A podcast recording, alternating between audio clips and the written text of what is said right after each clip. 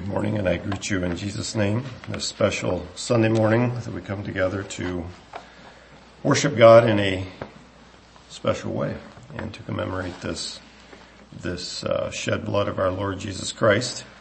Again, I appreciated those songs that were sung and um, certainly, uh, certainly it's my desire to be near to Jesus and I would certainly assume it's your desire as well. The message this morning, I have entitled the message, The World's Most Defining Moment. We have events in life that we commemorate. Um, and that's, that's good and right, and we should.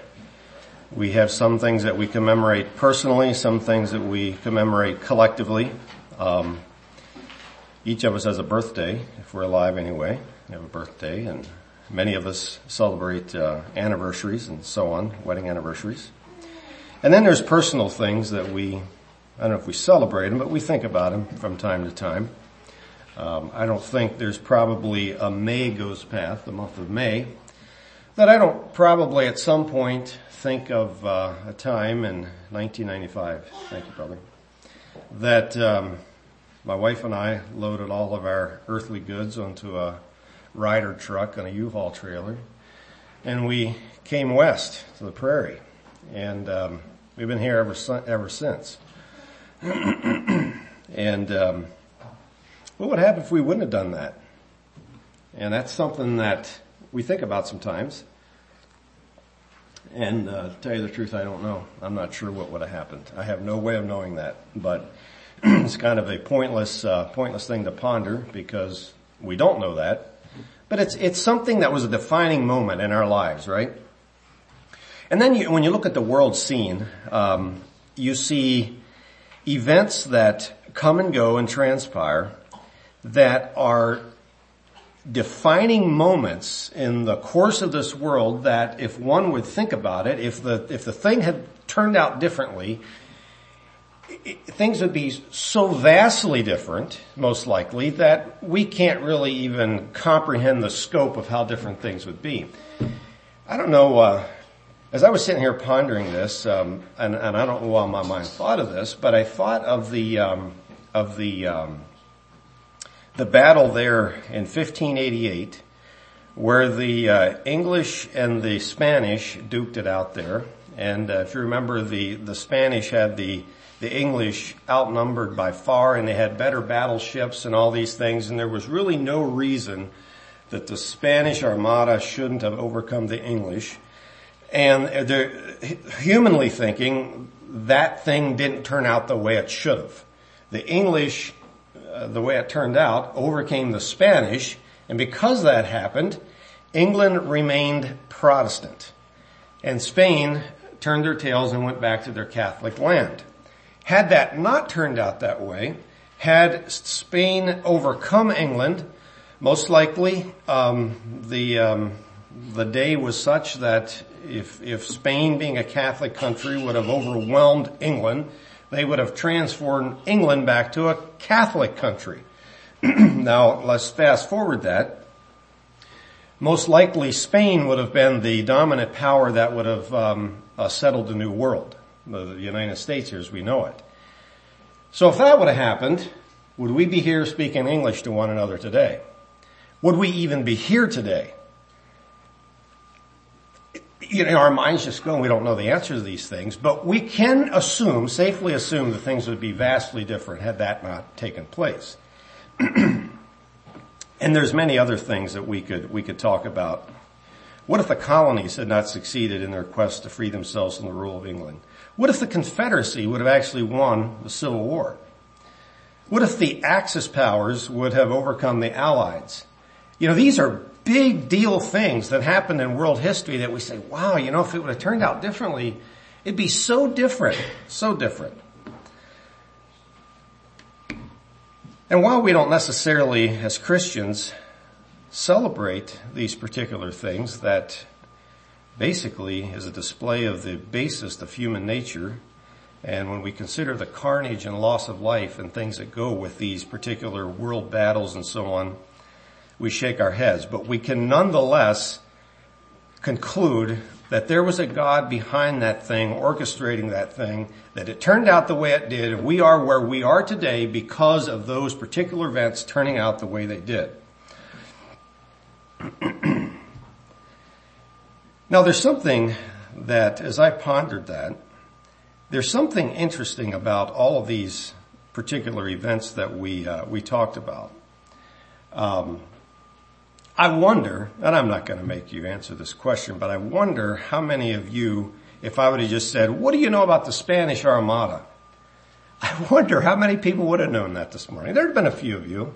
Mike Beckett probably would know. He's a history buff, but a few of us, we'd have said, well, you know, we remember studying about that in social studies in like seventh grade, but boy, I'm not quite sure if I remember what that was all about. and, and yet, as I explained to you, it's a big deal. A really big deal, how that turned out. now the point I'm trying to make is, that happened in 1588, which is, um, over five, no, not quite 500 years. It's, it's, uh, it's 400 some change. But a long time. It's been quite some time since that took place. And because it's been so long ago that it took place, and there's been so many equally significant events or events that maybe overwhelm that one that have taken place since, that the significance of the event I don't think is fully understood or appreciated. Same thing could be said for July 4th. I mean, I believe a year and two and ten and fifty and maybe a hundred after the um, the, the colonies uh, had their way here and they they succeeded in their rebellion against England. Um, there was a, a, very keen understanding of what happened there, and I believe the celebrations, quote quote, of that um, probably had more meaning. Today, I would be willing to uh, guess that if you just went into some random street of St. Paul on July 4th and said, hey, exactly what happened here? Uh, why are we celebrating this today? I'm imagining you'd get a fair amount of dull looks. Uh, July 4th has come to a, a place where all it means to people is a day off work and barbecue and fireworks. And we, and, and beyond that, people really don't know what happened. And again, why is it? So much time has elapsed and the meaning has worn off. I have a set of encyclopedias at home that um, they're I don't know they were probably printed in the 60s. They're very old. I think we got it from the school here. I think they were the old school. Somehow we fell heir to these things, and I think Darla actually has them in the attic currently. But when they were on our bookshelves, um, it was of some interest to me that the amount of of uh, the amount of what's the word I'm looking for? The segment of those books that was given to the intricate details of World War II was a fat chunk. Big fat chunk. You go back here and you pull out the encyclopedias, if they're still there anyway, in the school today, you have a skinny little section. And, I, and again, I'm here to say I think the reason is, is because time has elapsed. The significance of the thing has worn off and if you take it another hundred years, you'll probably have a paragraph in, in some encyclopedia a hundred years from now, perhaps, if they still have encyclopedias. But the reality is this is how we as humans are wired. I think we generally have a difficult time appreciating what we don't experience very first-handedly. Or because a distant memory and the magnitude of the events just seem to wane. This morning I would like to look at three historical events in the Bible that have, that greatly changed the course of history and uh, just ponder these things just for a while. Turn with me to Genesis 3 for the first one.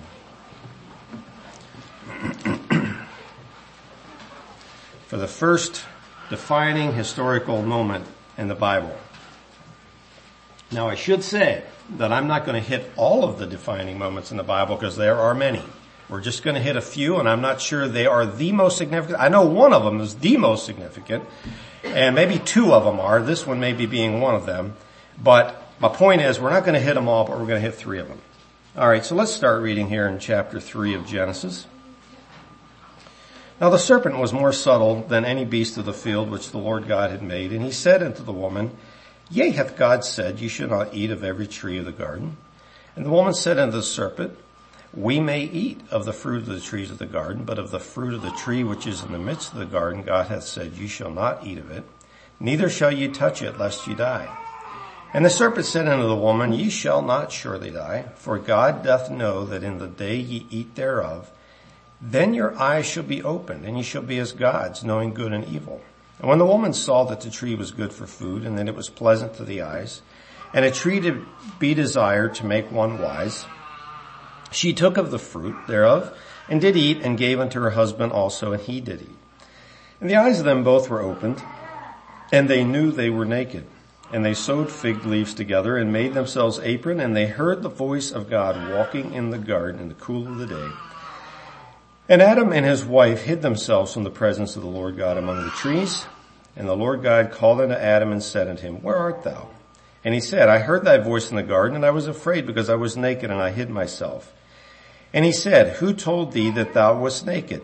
Hast thou eaten of the tree whereof I commanded thee that thou shalt not eat? And the man said, The woman whom thou gavest to be with me, she gave me of the tree and I did eat. And the Lord God said unto the woman, What is this that thou hast done? And the woman said, The serpent beguiled me and I did eat. And the Lord God said unto the serpent, Because thou hast done this, thou art cursed above all cattle and every beast of the field. Upon thy belly shalt thou go, and thus shalt thou eat all the days of thy life. And I will put enmity between thee and the woman, and between thy seed and her seed. And it shall bruise thy head, and thou shalt bruise his heel. Unto the woman he said, I will greatly multiply thy sorrows and thy conception. In sorrow thou shalt bring forth children. And thy desire shall be to thy husband, and he shall rule over thee. And unto Adam he said, Because thou hast hearkened unto the voice of thy wife, and hast eaten of the tree of which I commanded thee, saying, Thou shalt not eat of it. Cursed is the ground for thy sake, and sorrow thou shalt eat of it all the days of thy life. Thorns also and thistles shall it bring forth to thee, and thou shalt eat the herb of the field. And in the sweat of thy faith, face shalt thou eat bread till thou return to the ground, for out of it thou wast taken, for dust thou art, and unto dust thou shalt return. And I'm going to stop reading there. There's a single verse we can look at here that we just read, and that is in verse 6, where it says the woman listened to the serpent, and after she considered what he said, she looked at that, that fruit there on that tree, she noticed that it was pleasant and she, she began to notice that it was also desirable.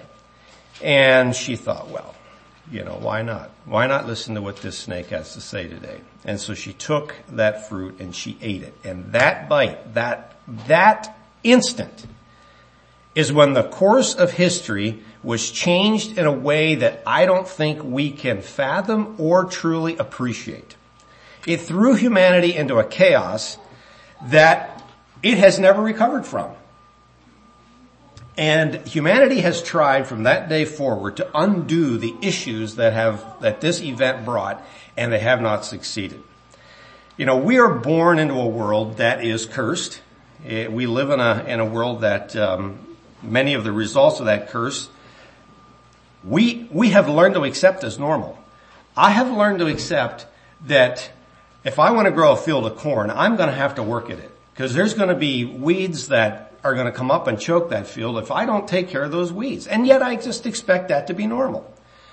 Um, and one thing I don't agree with, and it's, it, I think it is a, um, it's a fallacy that's out there, and um, you hear it, and that is that the problem with our soil is it's out of balance. If we could just get that thing in balance, the weeds wouldn't grow. I want to tell you something. I'm not telling you your soil isn't out of balance. It might need a little balancing. But I don't care what happens, you let that soil go and it will grow weeds because the Bible says it's going to grow weeds and it will grow weeds. I don't care how balanced it is. So if you have this idea that your soil's out of balance and, and, and for that reason it has weeds, you're a tricked person. Okay, it's, it's going to have weeds. So we work hard to make a living. People die from cancer. We have heart disease and we have all kinds of other problems.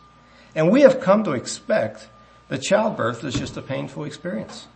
Apparently, at one point, it would not have been. I don't know that Eve conceived and bore a child before the fall. I don't believe so, that we have record of. But uh, apparently that's how it would have been. And for those of you that uh, have been through that, you know it's quite the opposite. And then we go into Genesis 4, chapter 4, and we are quickly given the reality of how relationships are affected in a fallen world. Just a few verses into chapter 4, and we have this Cain and Abel scenario playing out, and we have Cain rising up in a fit of anger, and we have the first murder committed on the earth. And the thing of it is, as I said before, we have come to accept this as absolutely normal when really the earth has lived in an abnormal condition for basically almost the entirety of its existence. God didn't intend for it to be this way, but because of our inability to look at a tree with some favorable fruit, that's where we are today. We can't imagine a world without these things. Now I'm going to go down a rabbit trail just a little bit here, but it's a point that has to be made and it's, it's, it's a point I'm going to make here this morning. You know, Eve, when she looked at that fruit that day, um, it seemed like a reasonable thing to do to follow that snake's advice and take that fruit. He had planted doubt in her mind. She accepted that and she said, well, you know, I think he's right after all. I, I, look at this fruit and it looks as good as this tree over here that I'm allowed to eat off of. Now, why would God say we couldn't eat this? She said, well, you know, I'll just experiment. I'll, um, I'll, um, I'll take a bite once. Let's, let's see how that goes. You know, we'll just take a little bite. And, and I don't know how that all went that day. Did she, did she take a little bite and quit or did she take a little bite? She kept on eating? I don't exactly know what the fruit looks like. If you're like me, you picture it as like a McIntosh apple, but I'm not sure that's what it was. It was something that was enticing. I know that. But I feel like, I'm fairly sure, that Eve rued that day the rest of her life. I am fairly sure she did. She looked back with regret on that day, even though it's not recorded. If, if she was a normal human being, and I have a feeling she was, she looked back on that and regretted that more than one time in her life. I have a feeling she did it every time she had a child probably. You know, what could life have been like if I wouldn't have done that? And that's a challenge I would like to leave with all of us today, but especially you as youth and children. Your life is before you. And I don't think as youth, at least I don't think I fully grasped it, the, the monumental trajectories that you are placing in your path by the choices you make today are absolutely, I don't think you can comprehend it until you're miles down the road and you look back and you say, wow, because of those choices I made, I am where I am today. And if they're good choices, you're happy you made them. If you're, if they're bad choices, you will live to regret that day. And I just want to put that out there for your thought and for your consideration. Another very, very good example just a few chapters later in, in Genesis is the account of Esau. He comes in one day and he's tired and he's hungry and he's cold. And his brother's fixing soup. And his brother being the conniver that he was said, tell you what, bowl of soup for, for the birthright. And Esau in a hasty moment says, absolutely, deal, done. Give me the bowl of soup, you can have the birthright. Jacob took him up on it, and the Hebrew writer tells us that Esau later regretted that to the point that he sought his birthright carefully with tears and he was never able to regain it.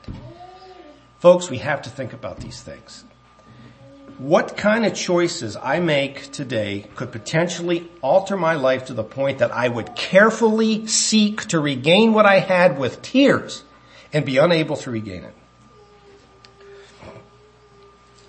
We call these things watershed issues, and rightly so. So the bottom line here is we have a very sad defining point in history in Genesis 3 that permanently scarred the world to this very day. And I don't know that we have a day that we necessarily celebrate that, but we certainly have a reminder every day of our lives that this is the world we live in. And God set up the sacrificial system in the Old Testament to constantly put before His people, you have a problem. You have a problem. And here is how you take care of that problem. You shed blood. You sacrifice these, these animals. You do these various things. And they did that for decades and centuries and millennia to remind them of that event that happened in the garden that they could not undo. They absolutely could not undo. Turn with me to Exodus 12 for the next event in the course of history. And there's many in between here, but we're going to go to Exodus 12 now because I think this is, um, relates to our subject this morning. And I'm going to start at verse 29. I'm going to read to verse 36. Exodus 12. And it came to pass that at midnight the Lord smote all the firstborn in the land of Egypt. For the firstborn of Pharaoh that sat on his throne unto the firstborn of the captive that was in the dungeon, and all the firstborn of cattle. And Pharaoh arose up in the night, he and all his servants, and all the Egyptians. And there was a great cry in Egypt. And there was not a house where there was not one dead. And he called for Moses and Aaron by night and said, Rise up and get you forth from among my people, both ye and the children of Israel, and go. Serve the Lord as ye have said. And take your flocks and your herds as ye have said, and be gone and bless me also. And the Egyptians were urgent upon the people that they might send them out of the land with haste, for they said, We be all dead men.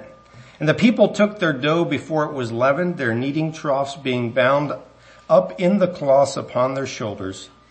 And the children of Israel did according to the word of Moses, and they borrowed of the Egyptians jewels of silver and jewels of gold and raiment.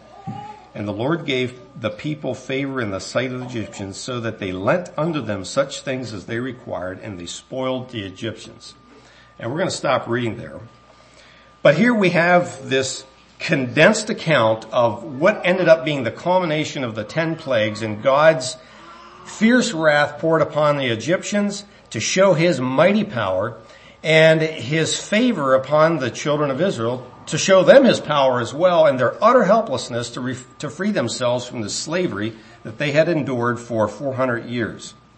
Now, if we would have read the beginning of the chapter, which we did not, but uh, I'm going to pick a few things out. It's interesting here to me that the instructions of the celebration of the thing was given before the event took place. So detailed instructions here in the first part of chapter 12 of what was going to happen and how they were supposed to commemorate this in ensuing generations. And the event hadn't even happened yet. But there is some uh, there is some very detailed things here that I wish to just pull out quickly. In um, in verse 14, it talks about how that the Lord wanted this to be a memorial to them throughout their generations and they should keep it for a feast forever. That was the instruction. Never forget it. In fact, it would seem like in chapter, or I'm sorry, verse 2 here of the 12th chapter, that we now had a new time that the new year started. So I'm not sure when it started and stopped before or if these things were something that they kept track of it, of it all. But God said, this is the day today, the first day of the Feast of the Passover is going to be the start of your new year. From now on, that's, that's it. And I think, I think it was very fitting. It was such a, such a miraculous thing and such a big event and so momentous in the children of Israel's lives that it was, it was totally proper that we're, we're even going to call it the beginning of the new year. This is it, right here. In verse, uh, 4 to 11, you have some very specific instructions on how they should prepare the lamb that they would slay and uh, how they would uh, eat this thing. Um, very specific instructions. A lamb without blemish. They should uh, not eat of it raw nor sodden, but roasted, and so on. Verse uh, 22 talks about how they should take the blood from this lamb and put it on hyssop and they should strike the uh, lintel and the doorposts. We uh, we understand that procedure, don't we? If you go to verses 43 and um, ensuing verses, I'm just going to read these. You have some very specific instructions on who could partake of this commemoration. The Lord said unto Moses and Aaron, this is the ordinance of the Passover. There shall no stranger eat thereof. Okay, so that was the first thing. If you aren't, if you aren't part of the, of the, one of the tribes, uh, you shouldn't eat this, this Passover. But every man's servant that is bought for money, when he is circumcised, then shall he eat thereof. So if, if you were a slave, a man's slave, and you were circumcised, then you could. A foreigner and an hired servant shall not eat thereof. In one house shall it be eaten. Thou shalt not carry forth aught of the flesh abroad out of the house, neither shall ye break a bone thereof. And all the congregation of Israel shall keep it. Now there is a verse in Numbers chapter 9 and verse 13 that uh, that talks about the how non-participation in this feast was a very serious infraction and was not taken lightly by the Lord. And I'm just going to read that verse to you. But the man that is clean and is not in a journey and forbeareth to keep the Passover, even the same soul shall be cut off from among his people, because he brought not the offering of the Lord in his appointed season. That man shall bear his sin. So if you weren't on a trip somewhere, and you jolly well were in the camp or the the uh, your your hometown, whatever it was then, and um, you were clean. In other words, you weren't ceremonially unclean for any reason, and you just chose not to show up to the Passover. God said that person should be cut off from the people. That's how serious the commemoration of this thing was. Now there's a question we can ask. All this detail, all this instruction, and we could go into the book of Numbers and Leviticus and, and you have this repeated several times. Some, you know, like, like God didn't just, didn't, didn't just say this one time. It's something that was repeated several times. How regularly did the children of Israel keep this Passover? Actually, not very regularly at all. Not at all. In fact, um, if you would read through the scripture that we have given to us, um, if you go just by what we have in the scripture, I'm not sure that it's recorded but once or twice in the Old Testament they actually kept the Passover. Now, I'm not saying they didn't, but it certainly feels like from the reading of, especially through the books of Kings and Chronicles, it feels to me like it was very sporadic at best. You, you go into like Second Chronicles 30, we, uh, we have Hezekiah during his reign. It says that they kept it.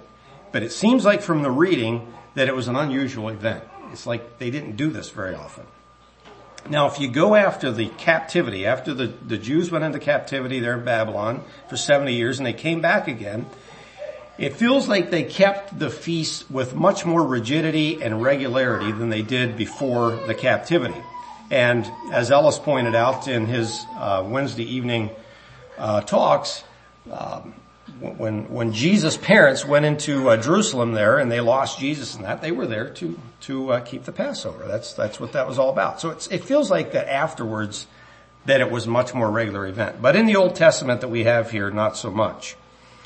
And I think the truth is that Israel was indeed delivered from a very brutal physical captivity.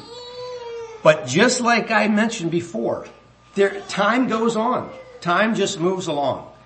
And suddenly the ensuing generations are like, well, what was that? We didn't live through that. We didn't see these things. We didn't, we didn't see God's miracles. You know, did that manna thing really happen? And what about that? You know, did, did it really happen the way we were told? I don't know if they, if they thought those things, but I think that's what they subconsciously thought. And after a while, like, why should we bother? Why should we bother doing these things? And they had been duly warned by Moses and Aaron, or I'm sorry, Moses and Joshua that um, this would happen. They would turn from God. And when they turn from God, why would you celebrate something that you no longer serve? So while the captivity that I talked about in Babylon did cure Israel of this lack of keeping the Passover and so on, it seems that from the events that surround Jesus with his interaction with the Jews in the Gospels, it seems like there still was a true heartfelt, or I should say there was not a true heartfelt um, appreciation for, for what actually happened that day in Egypt. And most importantly, if they even did get it, if they did grasp the, the, the, um, the monumental event that that was, it didn't mean much to them because they still were currently under Roman rule. They may not have been the, under the uh, Egyptian thumb, but they were now under Rome's thumb. And so they still weren't really physically free and they for sure were not spiritually free. And no matter how much they kept the feast, no matter how much they sacrificed their, their lambs and their goats and their bulls and all these things, it, they absolutely were not able under the law to be free from the events that had happened in Genesis 3. Which leads me to the third defining moment. Let's turn to Luke 23 now.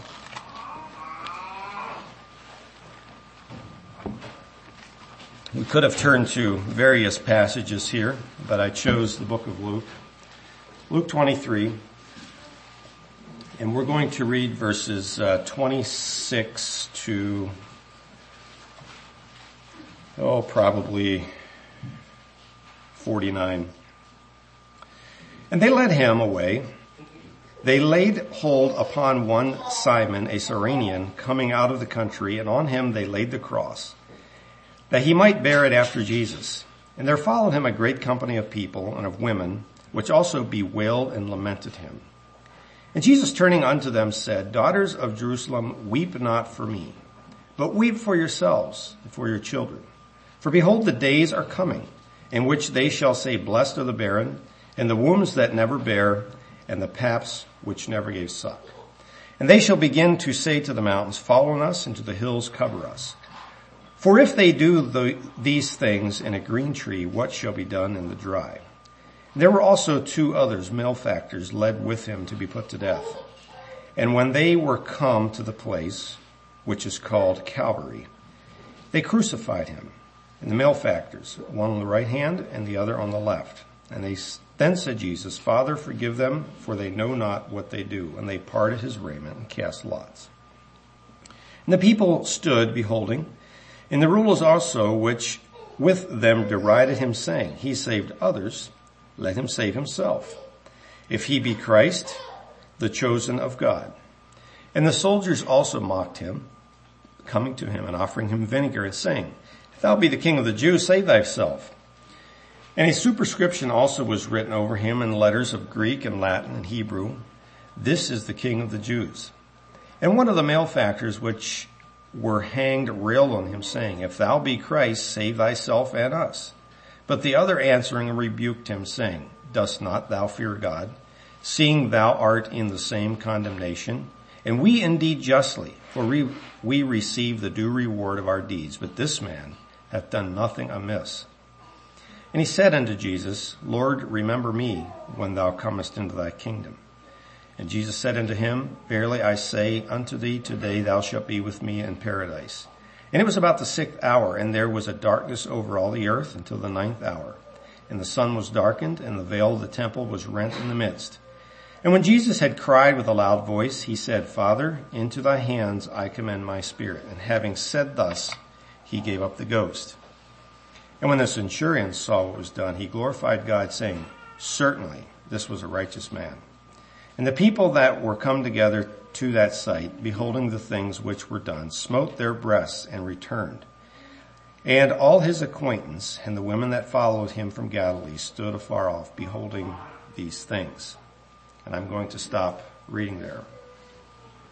As I mentioned, the Jews were in bondage to the Romans and they had looked for a deliverer for years. We, we understand that. And they had tried to wrest themselves from the oppression of Rome various times and they had had some limited success here and there. But by and large they had not.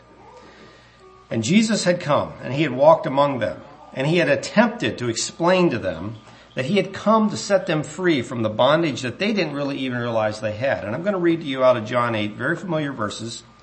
Jesus said to the Jews which believed on him, if you continue in my word, then ye are my disciples indeed. Now, now catch that. That was the Jews that believed in him. He says to them these things, continue my word, you're my disciples, and you will know the truth, and the truth shall make you free. Now these are the disciples that believe in Jesus, and here's how they respond. They answered him, we be Abraham's seed, and were never in bondage to any man. How sayest thou? Ye shall, ye shall be made free. Now catch the irony of that. They're under the, the Roman thumb and they're saying, we're not in bondage. Jesus answered and said, Verily, verily, I say unto you, whosoever committeth sin is a servant of sin. That's a powerful statement. You commit sin, you're the servant of sin. And the servant abideth not in the house forever, but the son abideth ever. If the son, therefore, shall make you free, ye shall be free indeed. Why could these Jews be free indeed? It is because Jesus had the ability to, if, if they would allow them, and it still holds true today, his power could overcome that bondage that sin held them servant to. He said, you have so much, I have so much more to offer you than what your experience is that you don't understand it. You don't understand it. the problem is yourself and your inability to shake the bonds of sin. God knew that we had this problem and he knew our inability to remedy this problem. And he knew that starting way back whenever Eve took of that fruit, but he had a remedy. The remedy is in Romans 5. God commended or God showed his love to us in that when we were yet sinners, Christ died for us. Hebrews 9. But Christ being an high priest of good things to come by a greater and more perfect tabernacle not made with hands, that is to say, not of this building. Neither by the blood of goats and calves, but by his own blood he entered in once into the holy place rather than once a year as the high priest, having obtained eternal redemption for us. For if the blood of bulls and of goats and the ashes of an heifer sprinkling the unclean sanctifieth to the purifying of the flesh, how much more shall the blood of Christ, who through the eternal spirit offered himself without spot to God, purge your conscience from dead works to serve the living God. Brothers and sisters, this morning, the blood of Jesus Christ doesn't just slow sin down. It just doesn't make it tolerable. It just doesn't cover it. It purges us. It purges us and we are free to live above sin. We are free indeed. We no longer need to grovel in sin and make excuses for it. And I'm here to tell you this morning, if we find ourselves groveling in unbroken patterns of sin and we have no power to rise above that, number one, it is not God's fault. He, he has given you ample provision to rise above that. And if we make excuses and for our sin that we live in, it is an insult to the power of the blood of Christ and is a shame on us when we choose to live that way. There is nothing celebratory about it if I choose to live in unbroken patterns of sin.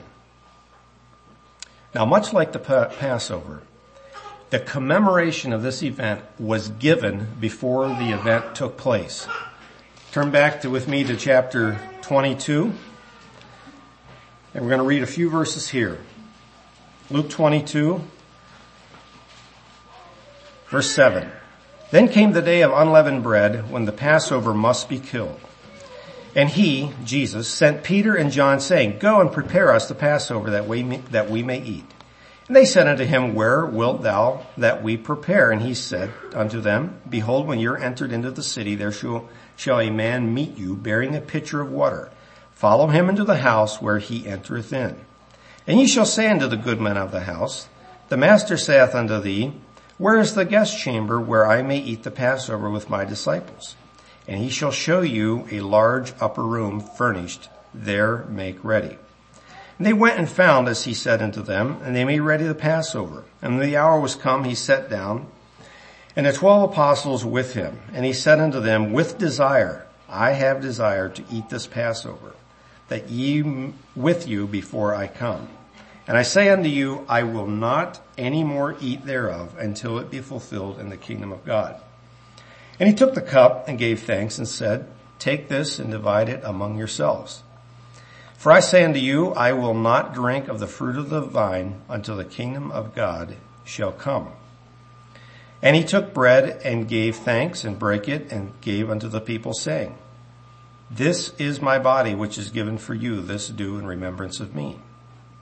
Likewise also the cup after supper saying, this cup is the New Testament which in my blood which is shed for you. And I think we will stop reading there. Like I say, it is very unique that the institution of this commemoration of the death of Jesus, he gave instructions on how to do that. And there are some questions that each one of us must ask ourselves this morning, personally. Do I understand, do I truly understand the privilege of what it means to live on this side of the cross? Do I understand the cost of that? I will confess that I think that I don't know that I, that I can. I want to. I desire to. But I don't know that, that I can actually grasp the cost that Jesus went, or the, the, the, what these events cost Jesus, the trauma that he endured. Can you imagine the absolute aloneness that Jesus felt? His disciples forsake him and so on. Can you imagine the shame, the spitting upon, the crown of thorns, the, the purple robe, the mockery, all these things that he went through, and all the time knowing that he had the power to set these guys straight. He could have done that, and he chose not to do it. And all the while knowing that he had not done what he was accused of doing. And he was betrayed by his own disciple. These things I, I don't know if I can fully grasp humanly what he went through. Do I appreciate this the way I should? And, and if I do, how do I show my appreciation for this? I have three things that I think we should do to show our appreciation for this, for this event today. Number one, Romans 12.1 says it very clearly. I beseech you, I appeal to you therefore, brethren, by the mercies of God that ye present your bodies a living sacrifice, holy, acceptable unto God, which is your reasonable or which is your logical service. This makes sense. This makes sense, Paul says. And here's how we do it. Do not be conformed to this world, but be transformed by the renewing of your minds. And by the way, none of us will renew our minds all by ourselves. That won't happen. By the renewing of your minds, that ye may prove what is that good and acceptable and perfect will of God. Folks, do we grasp that? Do we grasp what that verse just said? You know, we're all about proving things. We like whenever we're in an argument, we can prove the argument. We, this is the way it was and I can prove it to you. The only way we're going to prove to the world and to each other that we know what the blood of Jesus Christ has done for us and can do for them is when we live in a way that is not conformed to the world. It is transformed and it's not transformed because we just do all the right things because we can. It's because our mind has been renewed to a point that we want nothing to do with what the world has to offer anymore. We've come out of Egypt and we are in Canaan and we wish to reside there and stay there. Has there been any of us paying any attention to the news this past week? I would assume probably some of us have been. But what we saw this week take place up in the Twin Cities could jolly well be us without a renewed mind. And we, and we, we have to come to grips with that. We have a white police officer that was convicted of second degree murder of a black man. Alright? And we say that is so foreign to us, there's no way. Folks, that could be us.